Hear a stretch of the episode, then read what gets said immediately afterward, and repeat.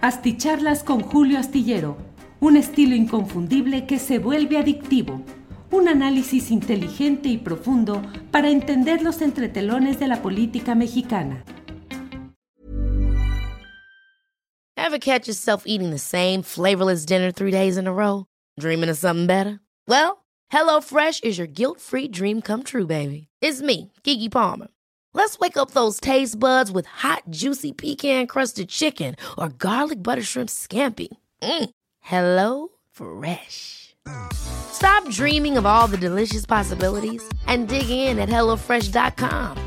Let's get this dinner party started. Many of us have those stubborn pounds that seem impossible to lose, no matter how good we eat or how hard we work out. My solution is PlushCare. PlushCare is a leading telehealth provider with doctors who are there for you day and night to partner with you in your weight loss journey. They can prescribe FDA-approved weight loss medications like Wegovy and Zepbound for those who qualify. Plus, they accept most insurance plans. To get started, visit plushcare.com/weightloss. That's plushcare.com/weightloss. 9:00 p.m. en punto, y ya estamos aquí en esta videocharla astillada. Muchas gracias por acompañarnos en la transmisión de este encuentro que solemos hacer de lunes a viernes a las 9:00 p.m. a través de YouTube, de Facebook, de Twitter, y que luego está disponible a través de las diferentes plataformas de podcast. Así es que muchas gracias por acompañarnos en esta noche. Hay mucha información interesante, mucha de la cual hemos ido dando cuenta a lo largo del programa de 1 a 3 de Astillero Informa, en el cual Adriana Buentello y un servidor hemos ido dando noticias y comentarios acerca de muchos de los acontecimientos noticiosos de este día.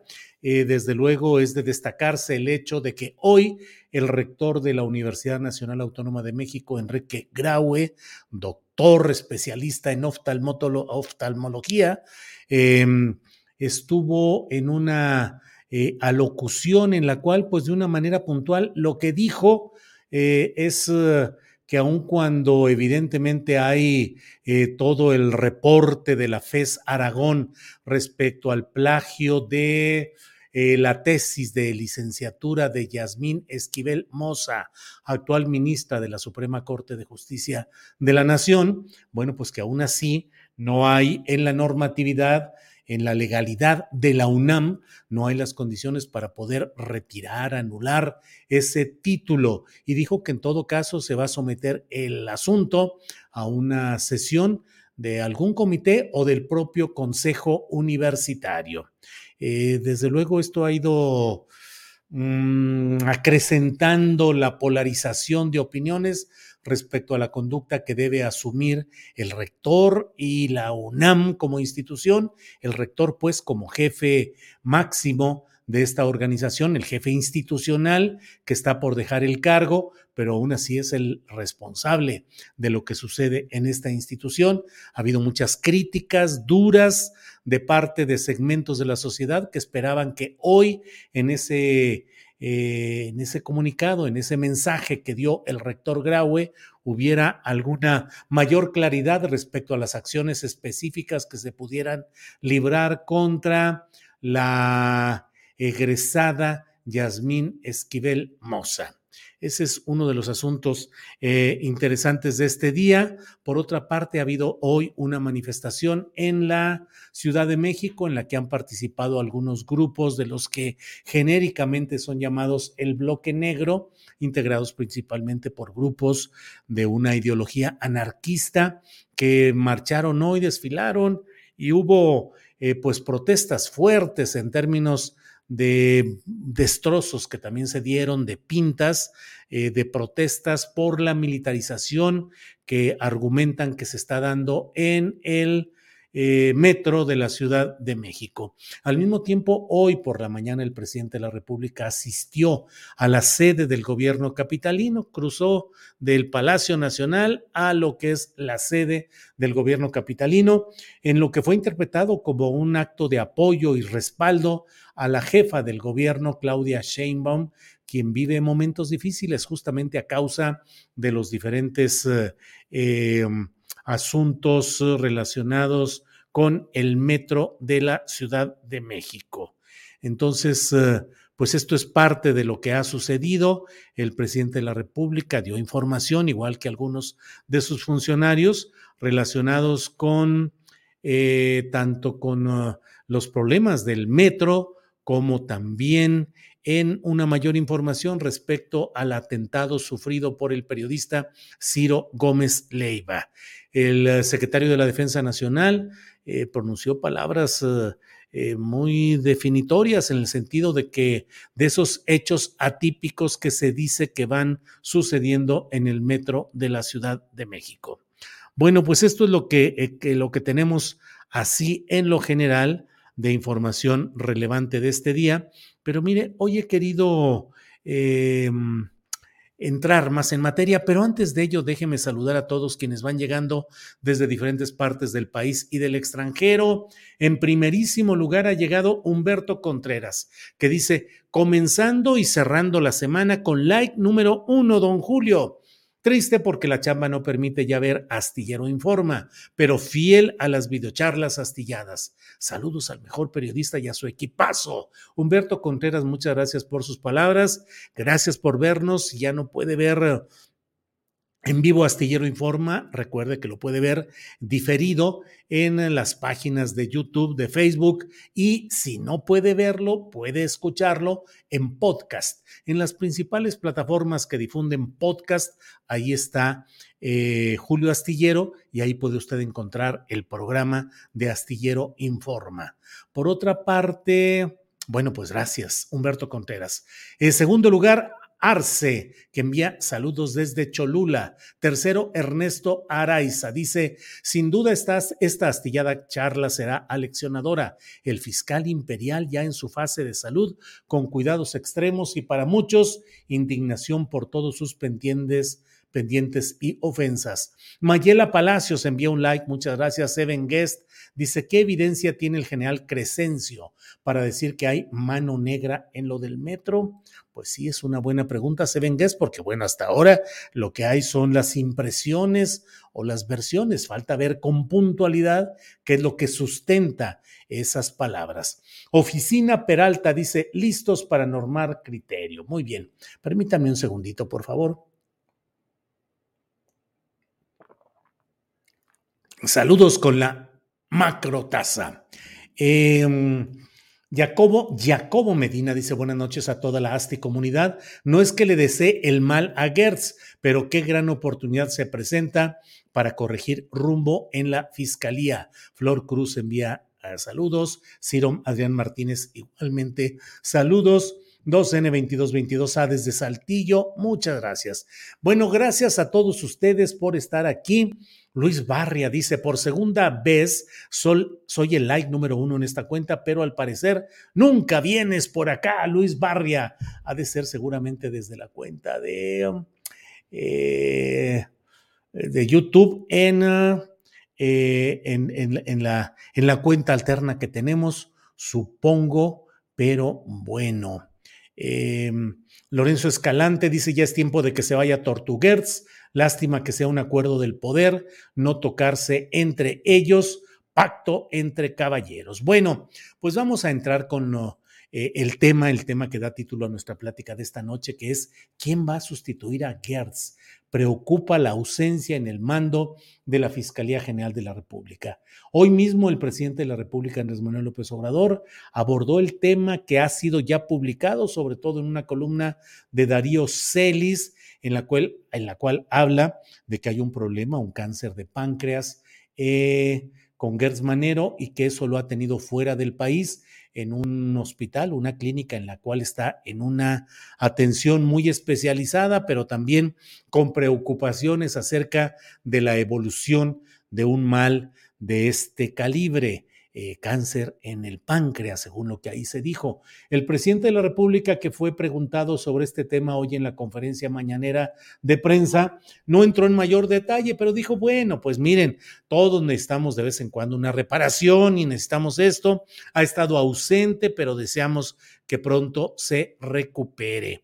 Ha estado ausente de varios eventos importantes. El más reciente y llamativo fue el relacionado con la visita de los enviados o las delegaciones de Estados Unidos y de Canadá, encabezadas por sus respectivos mandatarios, el presidente de Estados Unidos y el primer ministro de Canadá, que trataron sobre todo con Estados Unidos temas relativos a la procuración de justicia, es decir, debería haber estado el fiscal general de la República, no lo estuvo. Marcelo Ebrard dio una explicación, digamos, pues amable o mentiras piadosas o no sé cómo podríamos calificarla, en el sentido de que dijo que había habido problemas de agenda, que se le invitó a última hora y que tenía algunas actividades ese día y el día anterior. Bueno, pues no hubo mayor especificación. De hecho, hubo de inmediato las preguntas de si había una distancia política, si había sido intencional el no invitar a Alejandro Gertz. Y bueno, ahora se sabe que el personaje, el fiscal general de la República, ha estado con problemas de salud. Más allá de lo que implica la preocupación que siempre debe darse y expresarse por la salud de cualquier ser humano, y deseando que el señor Gertz Manero pronto pueda estar recuperado y que esté en un proceso que le devuelva su salud, debemos decir que la gestión de Alejandro Gertz Manero ha sido una gestión sumamente criticada, entre otras personas, por quien les habla, en el sentido de que no ha correspondido esa gestión en la primera oficina de una Fiscalía General de la República tal cual.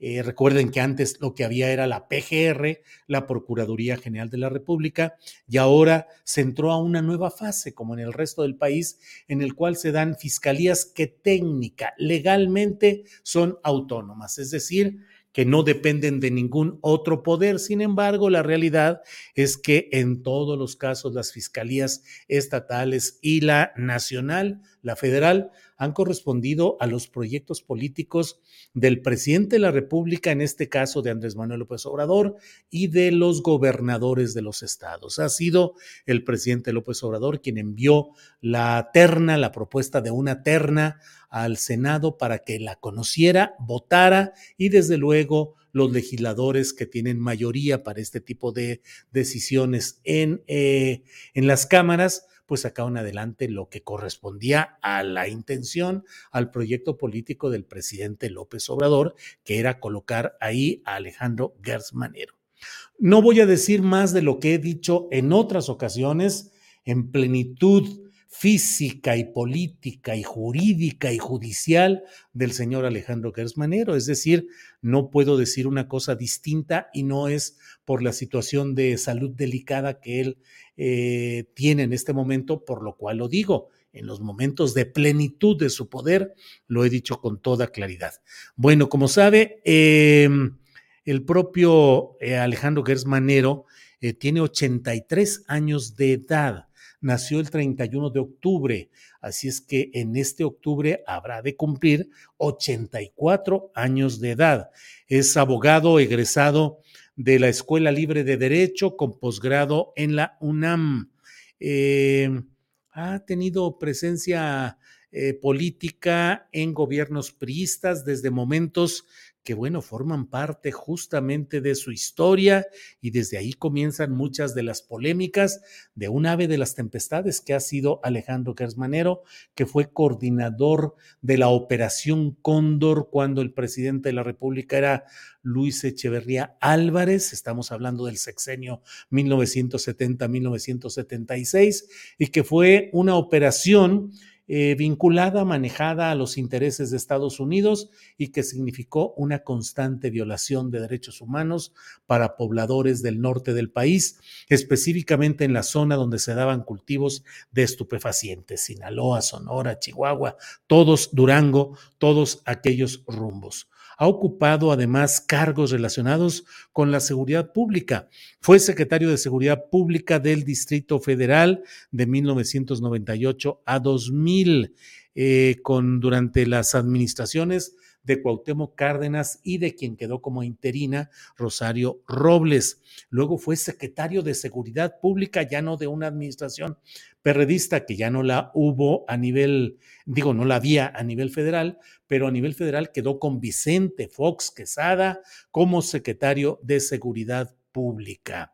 Luego fue diputado al Congreso de la Unión, diputado federal de 2009 a 2012, impulsado en alianza con el Partido Naranja, que en aquel tiempo se llamaba Convergencia y ahora se llama Movimiento Ciudadano. Luego estuvo como encargado del despacho del 1 de diciembre de 2018, cuando tomó posesión Andrés Manuel López Obrador de la presidencia de la República. Estuvo de ese 1 de diciembre de 2018 al 18 de enero de 2019, que fue la fecha en la que tomó protesta como el primer fiscal general de la República, teórica y jurídicamente autónomo. Un segundo, por favor.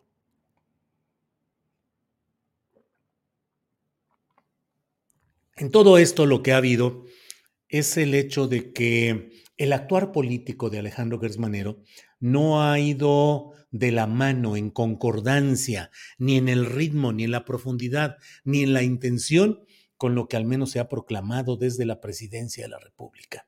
La Fiscalía General de la República ha ido en un evidente, lamentable rezago respecto a las esperanzas de que hubiera justicia y un auténtico combate a la corrupción a la llegada del presidente López Obrador. Ya lo sé que técnicamente es un poder autónomo, el de la Fiscalía, designado por el Senado de la República, pero en la realidad política es un personaje que corresponde al proyecto y a la decisión política del propio presidente López Obrador. No solo ha sido lento, ineficaz, sino que además ha utilizado la Fiscalía General de la República para ajustar cuentas en asuntos personales, familiares, institucionales, educativos. Recordemos que él fue rector del campus de la Universidad de las Américas en Puebla, y que ha sido acusado, señalado y probadamente aplicado en la atención de sus asuntos personales. Ha sido también en una especie de revancha o de capricho personal, ha entrado como investigador en el más alto nivel, en el 3 del Sistema Nacional de Investigadores de CONACYT, donde siempre se le había rechazado, al menos bajo el señalamiento de que los presuntos trabajos de investigación académica que presentaba no correspondían al nivel que se requería para inscribirlo, para darle el grado de estar en el SNI, Sistema Nacional de Investigadores, que tiene 3 grados, el 3 es el más alto, el más valioso, y ahí entró ahora en esta etapa en la cual ha estado pues en el primer nivel de la marquesina política de la llamada Cuarta Transformación. ¿Qué es lo que puede suceder? Pueden suceder varias cosas. Uno, si es que la cuestión física, su enfermedad, requiere de un tratamiento largo o hay complicaciones más graves, pues evidentemente tendrá que designarse un nuevo fiscal general de la República. Y ese nuevo fiscal general de la República puede ser un encargado del despacho, que podría ser, este abogado, creo que se llama Juan Bueno, que ha sido el principal acompañante del propio, no es Juan Bueno, déjenme, ahorita les digo, que ha sido el subprocurador que ha llevado fundamentalmente los asuntos con la plena confianza del propio Gertz Manero.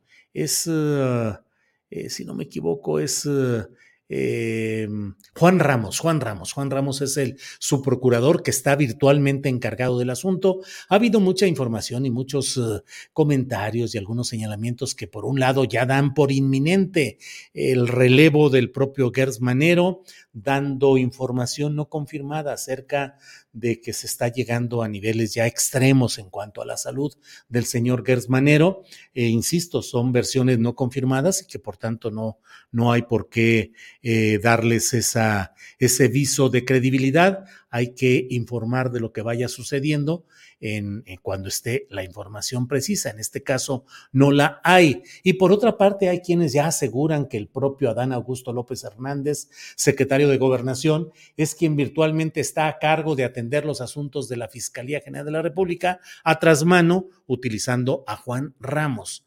Creo que forma parte de toda esta profusión de versiones y de especulaciones que se dan en el escenario político. Lo cierto es que Juan Ramos está encargado extraoficialmente del despacho, pero que podría quedar formalmente encargado del despacho en lo que se toma la decisión de quién podría ir a un cargo de ese nivel. Desde luego, déjeme decirle que un aspirante natural es ni más ni menos que Arturo Saldívar Lelo de la Rea, que acaba de dejar la presidencia de la Suprema Corte de Justicia de la Nación, plenamente identificado con las políticas de la 4T, del cual se pretendió extender su periodo de estancia en la presidencia de la Suprema Corte de Justicia de la Nación durante 2 años, sin elecciones y sin nada, tratando de meter un artículo transitorio. Hubo protestas, hubo señalamientos y el propio Arturo Saldívar hubo de renunciar a esa posibilidad, a la tentación de una continuidad de 2 años más ahí, y dejó el paso a lo que finalmente se pretendía que llegara Yasmín Esquivel, que no lo pudo llegar por los problemas relacionados con la tesis de su licenciatura, y quedó Norma Piña. Ever catch yourself eating the same flavorless dinner 3 days in a row? Dreaming of something better? Well, HelloFresh is your guilt-free dream come true, baby. It's me, Keke Palmer. Let's wake up those taste buds with hot, juicy pecan-crusted chicken or garlic butter shrimp scampi. HelloFresh. Stop dreaming of all the delicious possibilities and dig in at HelloFresh.com. Let's get this dinner party started. Hey, it's Ryan Reynolds, and I'm here with Keith, co-star of my upcoming film, If, only in theaters May 17th. Do you want to tell people the big news? All right, I'll do it. Sign up now and you'll get unlimited for $15 a month and 6 months of Paramount Plus Essential Plan on us. MintMobile.com/switch. Upfront payment of $45 equivalent to $15 per month. Unlimited over 40 gigabytes per month. Face lower speeds. Videos at 480p. Active Mint customers by 5/31/24 get 6 months of Paramount Plus Essential Plan. Auto renews after 6 months. Offer ends May 31st, 2024. Separate Paramount Plus registration required. Terms and conditions apply if rated PG.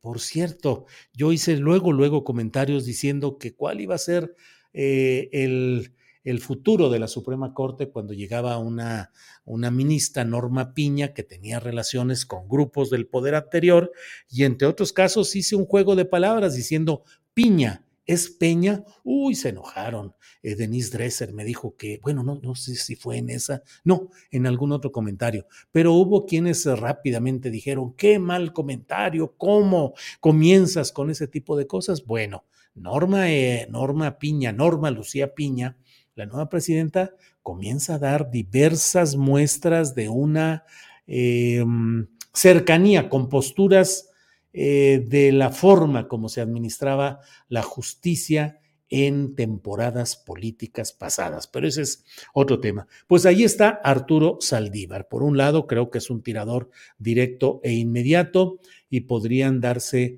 otro tipo de movimientos. Supongo que podría levantar la mano, no creo que tanto vaya por ahí, Olga Sánchez Cordero, que fue secretaria de Gobernación, que fue ministra de la Suprema Corte de Justicia de la Nación, y bueno, pues ahí por ahí podrían estar. Me parece que en el entorno inmediato, Arturo Saldívar es un hombre que podría tener condiciones propicias para ir por ahí. ¿Qué tanto se puede insistir en la gestión negativa de Alejandro Gertz según el punto de vista de quien les habla? Creo que mucho, mucho. Podríamos detallar y podríamos lamentarnos y preocuparnos de lo mucho que no se hizo y de los expedientes entrampados, de las gestiones judiciales no realizadas, de la perseverancia, de la persistencia de los grupos de poder del pasado inmediato, del pasado priista y panista que siguen enquistados en la FGR. Pero creo que finalmente este es un momento en el cual pues lo importante en términos periodísticos es dar cuenta de la situación delicada de salud de Alejandro Gertz, de la probable necesidad de que haya una remoción, una renuncia por motivos auténticos de salud y que eso llevaría a visualizar qué es lo que seguiría en este esquema. La FGR con Alejandro Gertz es uno de los aspectos en la lista, en la tabla de lo negativo de la 4T y bueno, pues poco tiempo le quedará a un nuevo fiscal para tratar de enderezar muchas de las cosas que se torcieron, para tratar de impulsar lo que no se impulsó y para tratar de recuperar un tiempo judicial que creo que lamentablemente se ha perdido durante todo este tiempo. Este año 2023 será el año muy probablemente, todo así lo indica, de que sea la postulación del candidato o candidata de Morena a la presidencia de la República y ahí ya se entrará en otro terreno en el cual pues ya todo se va a endosar a la esperanza del futuro en 2024. Keith se dice también a Alejandro Encinas, pero no se puede porque viene del Ejecutivo. Además, Alejandro Encinas es un personaje con una definición política e ideológica que creo que no entraría muy claramente en un perfil de fiscal general de la República. Ya estamos aquí al final de esta videocharla y antes de que no me iré sin decir lo siguiente. No culpemos solamente a Alejandro Gertz de lo que se dio en la FGR.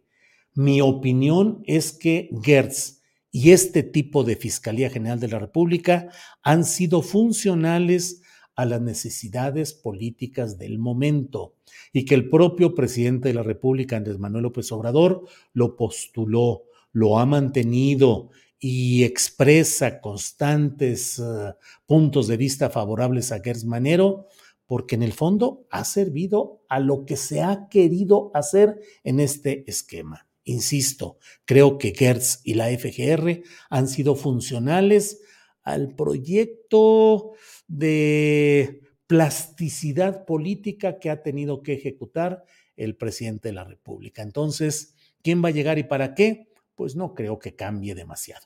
Quince dice, o al que estaba de fiscal especial, no me acuerdo cómo se llama, salió porque le pasaron por encima. Sería una manera de hacer justicia.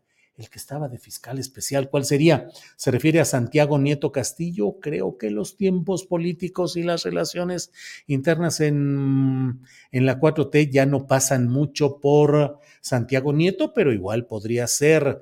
Se dice Pablo Gómez, no se puede, ¿no? Además, Pablo es economista. AMLO ni le pregunten más que un militar. Alex Gutiérrez, pues a mí me agrada fuera Santiago Nieto, aunque la manera en que salió me genera duda, dice Alex Gutiérrez. Sumo experto en nada, dice, el astillero es un crack. Saludos desde Marte para toda la tripulación. Órale, saludos desde Marte nos envía Sumo Experto en Nada.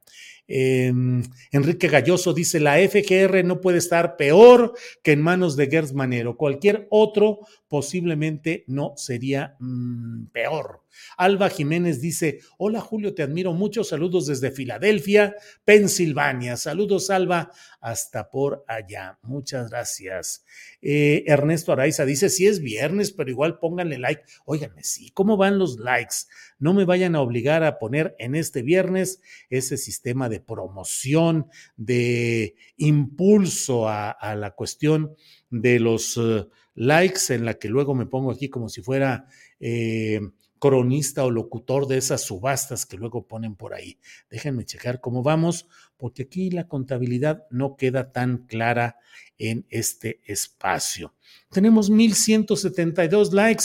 ¿Qué es lo que sucede? Vamos viendo quién pone un poco más. 1,172 tenemos en este momento, ya hemos subido a 1,208. Vamos caminando con los likes que nos ayudan a perfilar mejor nuestro contenido en las redes de YouTube. En estos momentos vamos brincando a 1,291. Vamos muy despacio en la búsqueda de todo esto. Ya lo puse, se les olvida, luego me echo un choro aquí, bla, bla, bla, bla, bla, bla, y se les olvida ayudarnos con esto, que es pues una forma de auxiliar y de tratar de corresponder a quien así lo quiera y lo considere al esfuerzo que hacemos en esta videocharla astillada. Tenemos 1,446, solamente estoy hablando de lo que es en el YouTube de Julio Astillero.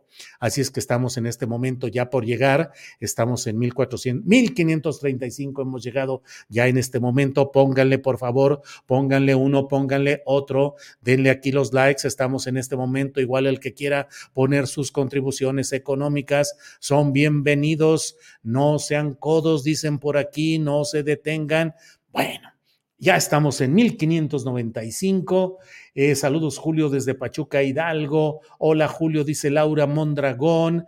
Desde Jalapa la Bella, dice Olimpia. Gracias, Rafael Mariano. Julio, es increíble lo podrido que está el sistema judicial. Gertz Manero no ha podido, dice Rafael Mariano Ortiz. Bueno, Ernesto González nos dice: Julio, soy seguidor asiduo y respeto mucho tu trabajo. Considero que AMLO se queda solo cada vez más. Debemos reforzarlo, aunque no sea del todo bien, es mejor que lo que hemos tenido. Un momentito, Ernesto, gracias por la aportación.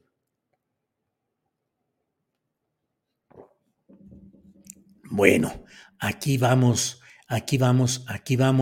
Muchas gracias a todos ustedes. ¿Qué comentarios hizo Frida Beatriz? Dice Felipe Quirós.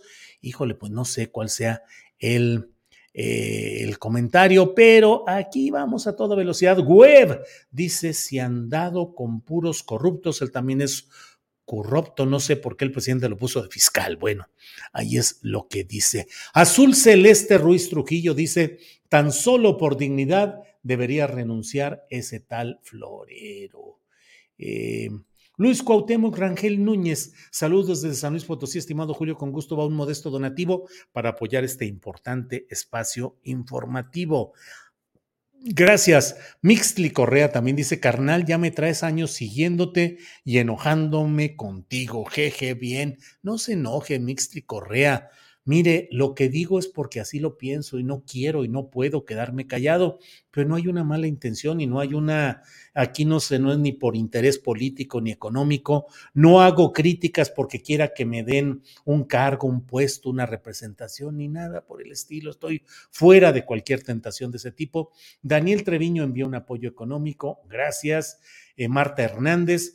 Santiago Nieto, no hay nadie más apropiado que él. Gracias, maestro, desde Dulzura, California. Iliana Lara dice: Adán Augusto ya está listo para el museo, no lo veo en un puesto como ese. No, Adán Augusto no, Iliana, no veo yo a Adán Augusto ahí. Y Adán Augusto anda muy emocionado, pero muy emocionado, con la idea de que va creciendo, y que si Claudia Sheinbaum no avanza por las razones que están a la vista, pues ahí está Adán Augusto, que hoy ha estado en una gira en Sinaloa, y ahí le dijeron que bueno, que qué opinaba de que Mario Delgado lo había encartado en la lista de los candidatos oficiales, y dijo que no solo Mario Delgado lo ve así, dijo, comillas, muchos millones de mexicanos así lo creen. Cierro comillas, órale, muchos millones de mexicanos. Y dijo: ¿cuál acto anticipado de campaña? No, hombre, pues que lo prueben. Yo estoy haciendo mi trabajo. Vengo representando al gobierno federal. Acompañamos al gobernador en la entrega de las tarjetas de bienestar. Así como que es súper asuntazo para que un secretario de gobernación vaya a acompañar a un gobernador, pues se me hace que no es el súper asuntazo. Dice: y ahora acudimos a la invitación de la diputada Ana Ayala para acompañarla en su informe. pues así como que un secretario de Gobernación ande acompañando a diputadas federales, supongo, a su informe, pues tampoco se me hace. Fue a Sinaloa a promoverse, digo, por más que diga lo que diga, anda muy emocionado. Simplemente se los digo ahí, cree que ya las cosas se van acomodando y que otro López para 2024 y que la gente está a gusto con la posibilidad de Augusto. Bueno, eso es lo que dicen ahí. Sergio Bárcenas dice: Santiago. Bueno, hay varios comentarios aquí. José Monfil dice: Santiago Nieto, fiscal. Vivi Bo 11, estoy de acuerdo. Santiago Nieto mejor que Cordero y Saldívar Lelo. Guillermo Flores, nunca he entendido por qué nuestro presidente lo defiende a capa y espada, dice Guillermo. Pues yo, mi punto de vista es que porque ha sido funcional, porque finalmente ha hecho o no ha hecho lo que en el diseño político 4T se ha requerido. Nombre, Santiago Nieto, el mariachi ninja, dice Santiago Nieto, hombre, está aquí. J. Jorge Esquerra, Santiago Nieto, está fuerte la opinión sobre este tipo de promoción. Adriana Cárdenas, supongo que Cárdenas Avilés, mejor que ponga Santiago Nieto, pero que se divorcie primero de esa hembra tan nefasta, está igual que Monreal. Bueno, así dice, yo no me meto en ese tipo de asuntos, pero bueno. Tony, pues mira, Julio, no le deseo la muerte a nadie, bueno, no, mejor no hablemos de esas cosas. Gertz ya tiene plaza en Guanajuato, dice Rogelio Ramos Landa. Bueno, Ernestina Godoy, dice Jocelyn Ibarra. Híjole, pues ya quisiéramos que Ernestina Godoy sacara adelante las broncotas que hay en la Ciudad de México. Manuel Jurado dice: a Santiago Nieto lo despachó AMLO. Pues sí, y le prometieron que iba a haber una reinserción y no se dio, y ahora es el fiscal o el procurador del fiscal en el estado de Hidalgo. No, hombre, Violet Raven, que dice: a lo mejor mandan llamar a Bernardo Bátiz. No, don Bernardo Bátiz tal vez pudo haberlo sido hace 4 años, fue uno de los 3 integrantes de la terna, ya ven, uno de los integrantes de la terna que se presentó. Yo escribí alguna columna diciendo las virtudes que veo en don Bernardo Bátiz, pero pues no, todo estaba cantado para lo que finalmente sucedió, que fue Gertz Manero. Bueno, Carlos Aguilera dice: hay que promover al licenciado Santiago Nieto. No, hombre, está aquí fuerte aquí la dice Violet Raven, Bátiz es muy cuate de AMLO. Sí, pero yo creo que ya el maestro Bátiz ya está en un plan más de descanso. Ándale, Germán Rivera dice: Netzaí Sandoval para la FGR. Pues Netzaí, que acaba de renunciar hoy al Instituto Federal de la Defensoría Pública. Yo he dicho que ha hecho un buen papel ahí, que ha hecho muchos movimientos interesantes y que ha, como él lo dijo en su carta de renuncia, ha recuperado la credibilidad de sectores de la población que no tienen para pagar un abogado particular, que han recurrido a la Defensoría Pública y se han logrado cosas importantes en ese terreno. Yo lamento que haya, al cambio de poder en el Poder Judicial Federal, a la llegada de Norma Piña, así lo veo yo, pues se hayan dado las circunstancias que llevaron a Netzaí a presentar su renuncia, que él podría estar todavía hasta 2025 y ha presentado la renuncia. Lo he dicho y lo reitero aquí, eso constituye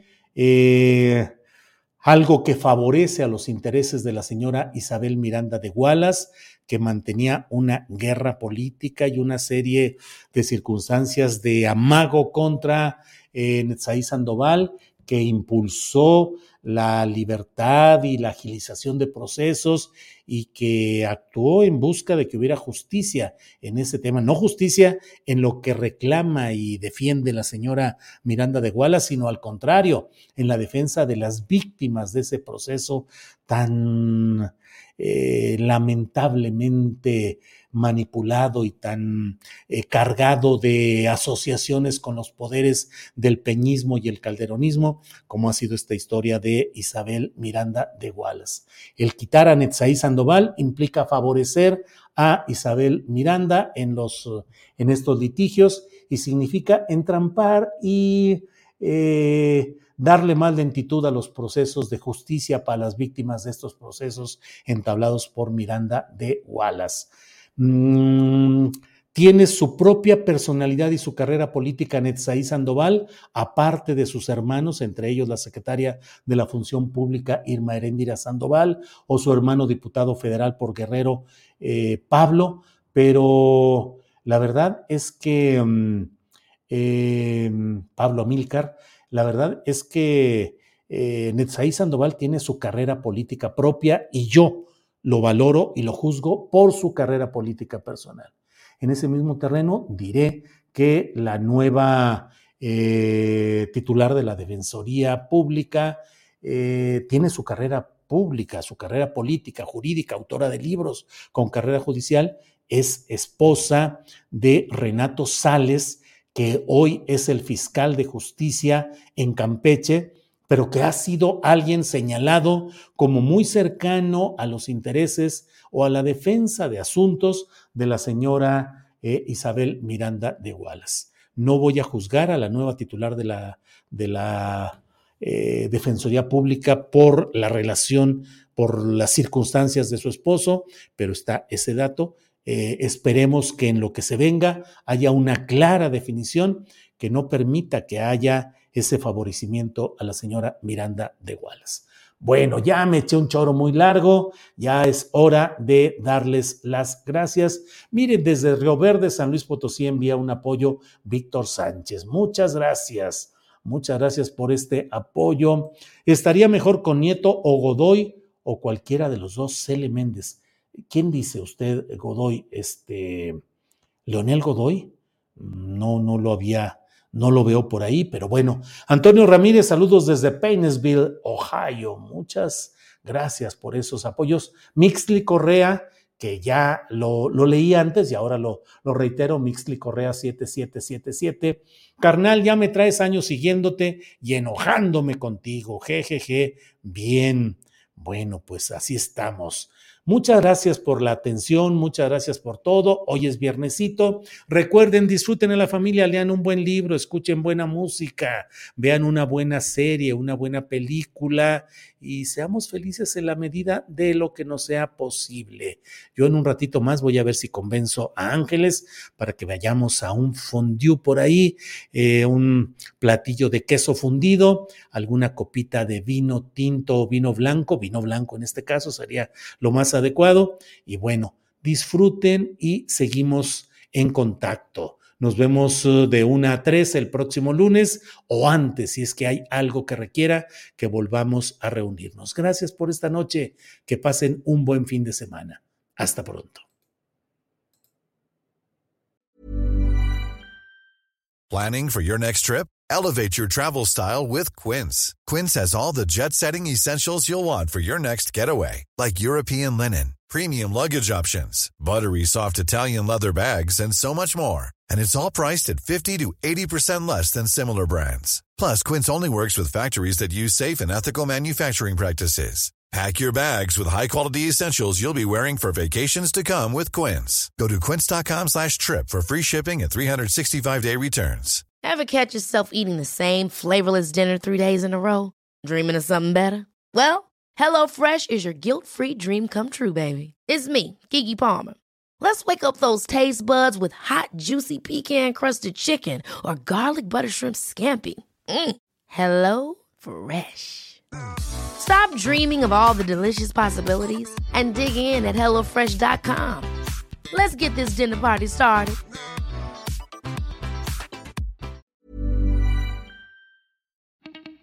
Para que te enteres de las nuevas asticharlas, suscríbete y dale follow en Apple, Spotify, Amazon Music, Google o donde sea que escuches podcast. Te invitamos a visitar nuestra página julioastillero.com.